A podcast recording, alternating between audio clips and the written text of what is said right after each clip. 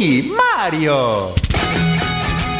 Ehi, sei stanco della tua PlayStation 4? Sei stanco della tua Xbox 7357.666? Bene, allora Radio ad 8 bit. Gioca responsabilmente.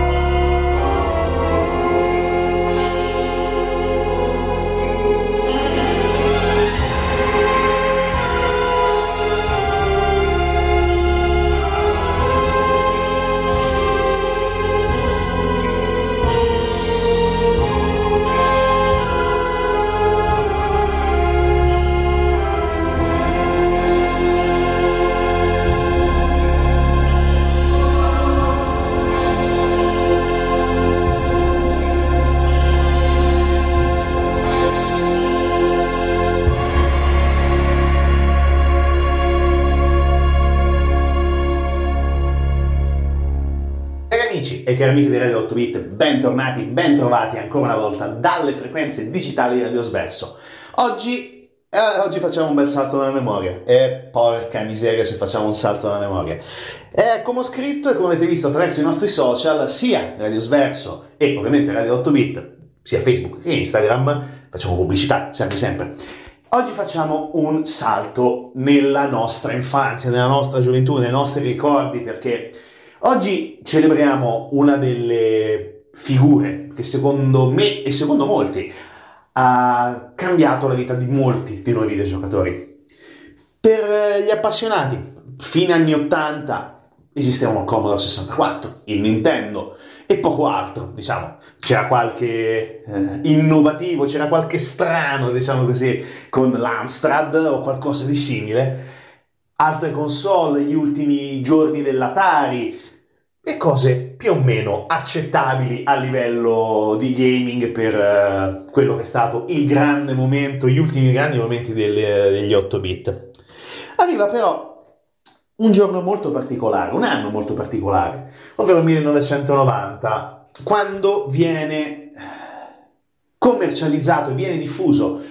e contemporaneamente anche, bisogna ammetterlo, piratato come se non ci fosse un domani, uno dei giochi più famosi di sempre. Uno dei giochi che ha cambiato veramente il gaming e soprattutto l'approccio che tanti di noi hanno avuto con il mondo del, del gioco attraverso il computer e ovviamente parlo di Prince of Persia, parlo del grandissimo capolavoro di Jordan Mechner, credo si pronunci così, non me ne voglia il buon Jordan, ma soprattutto parlo di uno dei capolavori che è riuscito a dare anche un'evoluzione tecnica dal punto di vista tecnico al mondo dei videogiochi. Certo, parliamo comunque di un computer fisso, tra virgolette, un'evoluzione molto più eh, importante rispetto ad un Commodore 64 o un Nintendo semplicissimo 8 bit.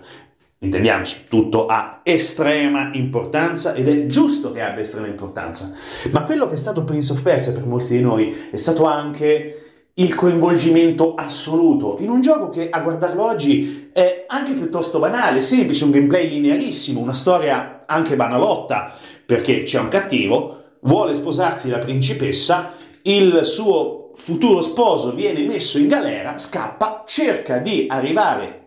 a confronto con il cattivone, uccide il cattivone e arriva dalla sua principessa. Fine. Banalmente, ma proprio banalissimo. Però la cosa fondamentale è che tutto questo è stato fatto in maniera assolutamente innovativa. Le animazioni, la qualità dell'animazione del nostro personaggio, del nostro principe incarcerato, è stata ed è ancora inimmaginabile se pensiamo alle macchine del 1990, anzi prima perché è stato programmato prima. E soprattutto dobbiamo anche pensare alla grande capacità di eh, compilazione di un codice capace di rimanere in uno o due dischetti, in, in un qualcosa di impossibile da immaginare oggi. Certo, gli sfondi sono quello che sono. Molto bello lo sfondo della sequenza iniziale, dove ci troviamo spettatori, diciamo così, della scena dove il cattivo Jafar, il califfo Jafar, forse qualcosa a che fare con Aladdin dopo a Disney, non lo so, forse casualità, si ritrova a, a minacciare la principessa e dargli un'ora di tempo prima della sua morte, se non arriva ovviamente il suo salvatore.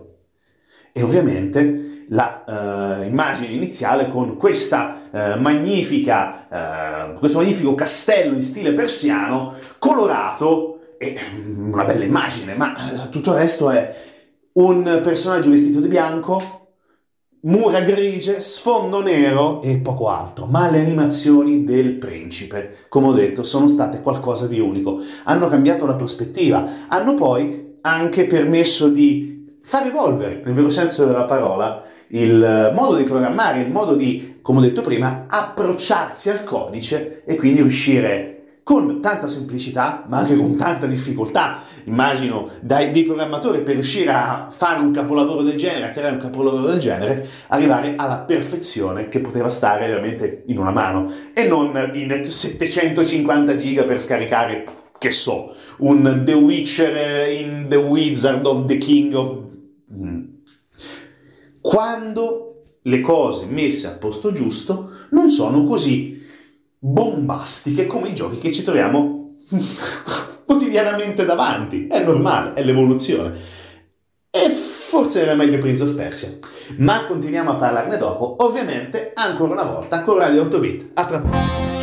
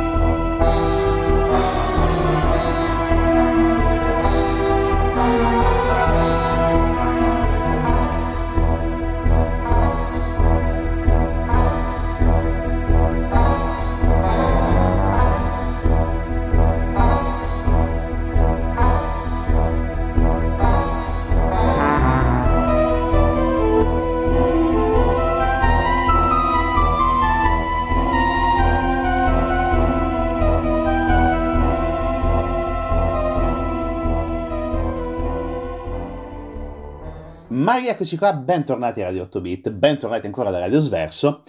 E uh, cerchiamo di capire come è stato creato, immaginato questo primo capitolo di Prince of Persia. Perché, cosa importante che non ho detto, anche volontariamente, perché da questo Prince of Persia è nato un franchise, un franchise che continua ancora oggi, stiamo attendendo un remake eh, di uno dei tanti capitoli, ma la cosa fondamentale è quella di ritornare indietro nel tempo, logicamente, perché come abbiamo detto, dobbiamo parlare ancora prima di Prince of Persia, perché Ritorniamo a Karateka dell'84, eh, perché dopo il successo di questo picchiaduro a scorrimento, eh, Jordan Mechner dedicò tre anni allo sviluppo del suo secondo progetto, che era appunto Prince of Persia. Succede che mh, mm, questo gioco, come detto, esce nell'89, originariamente per Apple II, poi convertito per tutto. Pensate a qualsiasi piattaforma, è stato convertito Prince of Persia, sicuro, senza problemi. Fu sviluppato utilizzando però una tecnica molto particolare di cui abbiamo parlato per un gioco un, qualche, un paio di mesi fa circa, forse un pochino di meno, che era uh, Flashback, ovvero la tecnica di animazione nota come rotoscoping, in cui il disegnatore per ottenere maggiore realismo ricalca scene e personaggi filmati in precedenza eh, che ha visto dal vero, quindi praticamente eh, una sorta di... Eh, diciamo così, motion capture un pochino artigianale, però estremamente efficace. Infatti Jordan Mechner cosa fece? Per eh, costruire il progetto in maniera estremamente convincente si servì della collaborazione del fratello filmandolo mentre correva e mentre saltava, quindi praticamente un do it, eh, yourself in maniera familiare assoluta, però molto efficace perché come detto le animazioni ancora oggi, a rigiocarlo perché si trova facilmente, eh, vi consiglio un sito, Game Nostalgia, eh, credo, dopo controllo, dove si trovano tutti abandonware con giochi veramente clamorosi, tra cui anche Prince of Persia, versione eh, storica, diciamo così, e tutti freeware, tutti assolutamente legali da uh, scaricare, perché ovviamente questo gioco non si trova sulle piattaforme uh, come Steam, GOG, Epic uh, o quant'altro, ma attenzione, come detto, questo gioco attraverso il rotoscoping riuscì a diventare assolutamente realistico, perché quello che ci troviamo di fronte, ovvero quello che ci si trovarono di fronte nel 1990 quando il gioco venne eh, pubblicato, eh, non era niente di complicato, niente di complesso, perché alla fine era un platform con molti elementi action, dove il giocatore, come abbiamo detto, interpretava questo giovane principe e doveva eh, affrontare 13 livelli con diversi boss disseminati all'interno di questi e riuscire ad arrivare alle stanze della sua principessa. È assolutamente eh, ancora giocabilissimo oggi, nonostante ci siano logicamente dei piccoli difetti perché non si possono cambiare i tasti, spesso non c'è modo di capire quali tasti bisogna schiacciare e bisogna ritrovare nei cassetti della memoria il modo assoluto di riuscire a giocare in maniera efficace, ma eh, ci si riesce. Ma attenzione perché non è così semplice perché eh, ci sono trappole varie, ci sono degli mm, spaventosi, degli spaventosi nemici che possiamo trovare di tanto in tanto, come per esempio degli scheletri che prendono vita, cercano di farci mm, le chiappe a strisce, detto proprio in maniera brutale, fino a che, come detto, non si riesce ad arrivare al confronto finale con Jafar. Ed è, ed è, quello il momento più importante, il momento più importante in cui finalmente si riesce ad ottenere il uh, momento della vittoria e quindi evviva!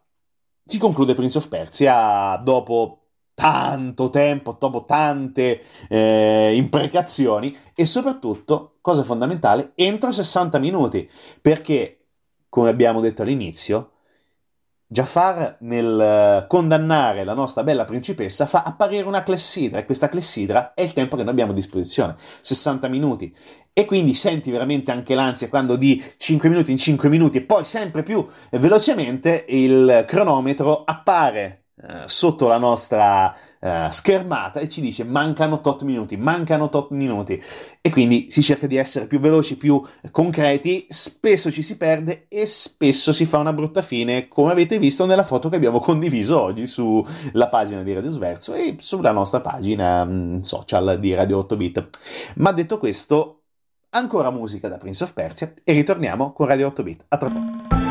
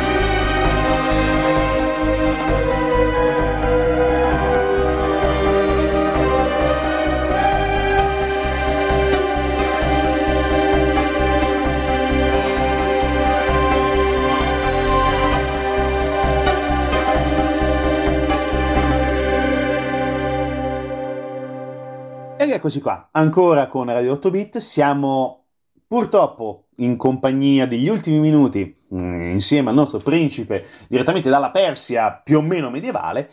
perché dopo la prima grande avventura nacque un franchise, perché qualcuno iniziò a subodorare, diciamo così, la possibilità di fare dei soldoni. Tre anni dopo, più o meno, uscì il secondo capitolo. Molto bello, molto colorato, molto divertente, eh, uscito per computer, per MS-DOS, Mac e Super Nintendo, uscito nel 93, fine 93. Praticamente riprende eh, la storia da dove l'abbiamo lasciata, quindi praticamente ci troviamo alla corte sempre del regno di, di, Persia, dove il giovane che ha salvato e che si sposa la figlia del sultano è diventato principe di Persia, ma la felicità dura poco, 11 giorni per la precisione, quando ci si mette la sfiga ci si mette bene, eh? Eh, mentre si trova una mattina eh, nella sala del trono, il principe vede che al fianco del sultano e della principessa è apparso un ragazzo identico a lui e si tratta che del visir Jafar, resuscitato, non si sa come, non si sa perché, ed ha preso le sembianze, le sue sembianze e cerca di vendicarsi per ottenere eh, quello che gli spetta, ovvero la principessa, e ovviamente cercare di eh, uccidere il suo oh, clone, il clone buono. Anche in questo caso un'avventura eh, a piattaforme molto ben fatta, molto divertente. Qui addirittura si arrivò al primo CD-ROM e 4 floppy per, per PC, cartuccia per il Super Nintendo, niente di più, niente di meno. E anche in questo caso non si discosta molto dal precedente, solamente con un pochino più di divertimento dal punto di vista dei colori e della grafica, però comunque anche questo molto divertente. E poi dopo, da lì, altri giochi qualcuno un po' discutibile, come per esempio il terzo capitolo della serie, perché sinceramente non so perché andasse di moda verso la fine degli anni 90 chiamare eh, certi giochi 3D, tipo Prince of Persia 3D, che mh, sinceramente ha uh, ispirato a Tomb Raider tutta la vita, e sinceramente una porcata, ma grossa, tanto. Quando uh, veramente le cose non furono fatte bene e no, no, no, no, no, no, proprio stroncato, bocciato e bocciato malamente. Bisogna però aspettare qualche annetto, quattro anni, per arrivare ad un gioco che già cambia un pochino le prospettive, perché arriva Le Sabbie del Tempo, uh, molto carino, molto gradevole, e attenzione perché arrivano dopo, oh, dopo questo, che è stato anche un grande successo, le Sabbie del Tempo, arrivano Spirito Guerriero e I Due Troni, titoli che mantengono le strutture della Sabbia del Tempo, però non hanno lo stesso successo, però funzionano, restano valide.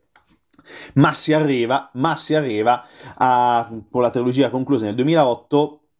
nuova generazione di console, la Ubisoft che ha preso uh, le redini già da uh, diverso tempo del franchise esce con Prince of Persia, semplice, banale, il gioco era completamente però slegato dalla timeline e anche a livello di trame e strutture. Eh, vediamo uno stile grafico in cel shading, eh, combattimenti contro singoli nemici, poca uh, truppa che ci viene intorno come i capitoli precedenti, come i due o tre capitoli precedenti, e anche in questo caso discreto ma uh, tiepido perché comunque non riusciva a, a mm, far comprendere bene alle nuove generazioni lo spirito di Prince of Persia. Arriviamo però a qualcosa di molto interessante perché poco più di dieci anni fa esce Le Sabbie Dimenticate probabilmente il migliore di tutta la nuova uh, baracca, diciamo così, dopo i primi due, Prince of Persia. Ah, tra le altre cose, non ho detto come si chiama il secondo, si chiama The Shadow and the Flame, per essere chiari. Mentre, come detto, l'ultimo nel 2010, eh, l'ultimo decente ritorno del nostro principe di Persia, è eh, un, veramente un gran bel gioco perché con il, uh, l'ultimo capitolo dedicato alle sabbie che si chiama The Forgotten Sense ci troviamo di fronte ad un uh, gioco molto valido, molto molto divertente, che praticamente ci riesce a intrattenere in maniera assolutamente, assolutamente efficace, estremamente efficace e quindi ci dà molto, molto, molto, molto divertimento. E poi, tra le altre cose, nel 2010 esce anche un film carino, niente di particolare con Jack Gyllenhaal eh, nelle parti del principe con un nome Dastan, sinceramente, vabbè. Figlio adottivo del sultano, due fratelli maggiori, ok, va bene. Carino, gradevole, ma sinceramente me rivedibile e anche, e anche, di parecchio, e anche di parecchio come film, nonostante abbia i suoi buoni momenti. Però il fascino originale di Prince of Persia e soprattutto il fascino originale di eh, questo bellissimo, eh, come definirlo, caposaldo, capolavoro, è oggettivamente meritato definirlo così perché ci troviamo di fronte ad un qualcosa che tutti dovrebbero prima o poi giocare e soprattutto confrontarsi soprattutto con la versione, con la versione storica, con la versione 1990 e sì, e sì, e poi soprattutto mettete davanti a un computer tastiera semplice, ritornate veramente a giocare con un pezzo della vostra gioventù e anche un pezzo del, del, del, vostro futuro, perché comunque ci troviamo di fronte a un gioco ancora estremamente coinvolgente, attivo, eh, moderno, nonostante non sia a livello grafico neanche minimamente comparabile con gli ultimi vagiti di Forgotten Sense e nel frattempo rimaniamo in attesa di un eh, possibile annunciato ipotetico uh, ritorno annunciato per il 2021 di The Sense of Time. Vedremo, ho i miei dubbi sempre sui remake, sui reboot e quant'altro, perché già nel 2013 uscì il remake di The Shadow and the Flame, che ho palesemente evitato come la peste, però questa è la mia scelta personale. Vedremo cosa sarà eh, questo nuovo Sabbie del Tempo e nel frattempo continuiamo a giocare con l'originale che non sbagliamo mai. Alla settimana prossima, sempre con Radio 8 bit, sempre lo sverso e come sempre giocate responsabilmente.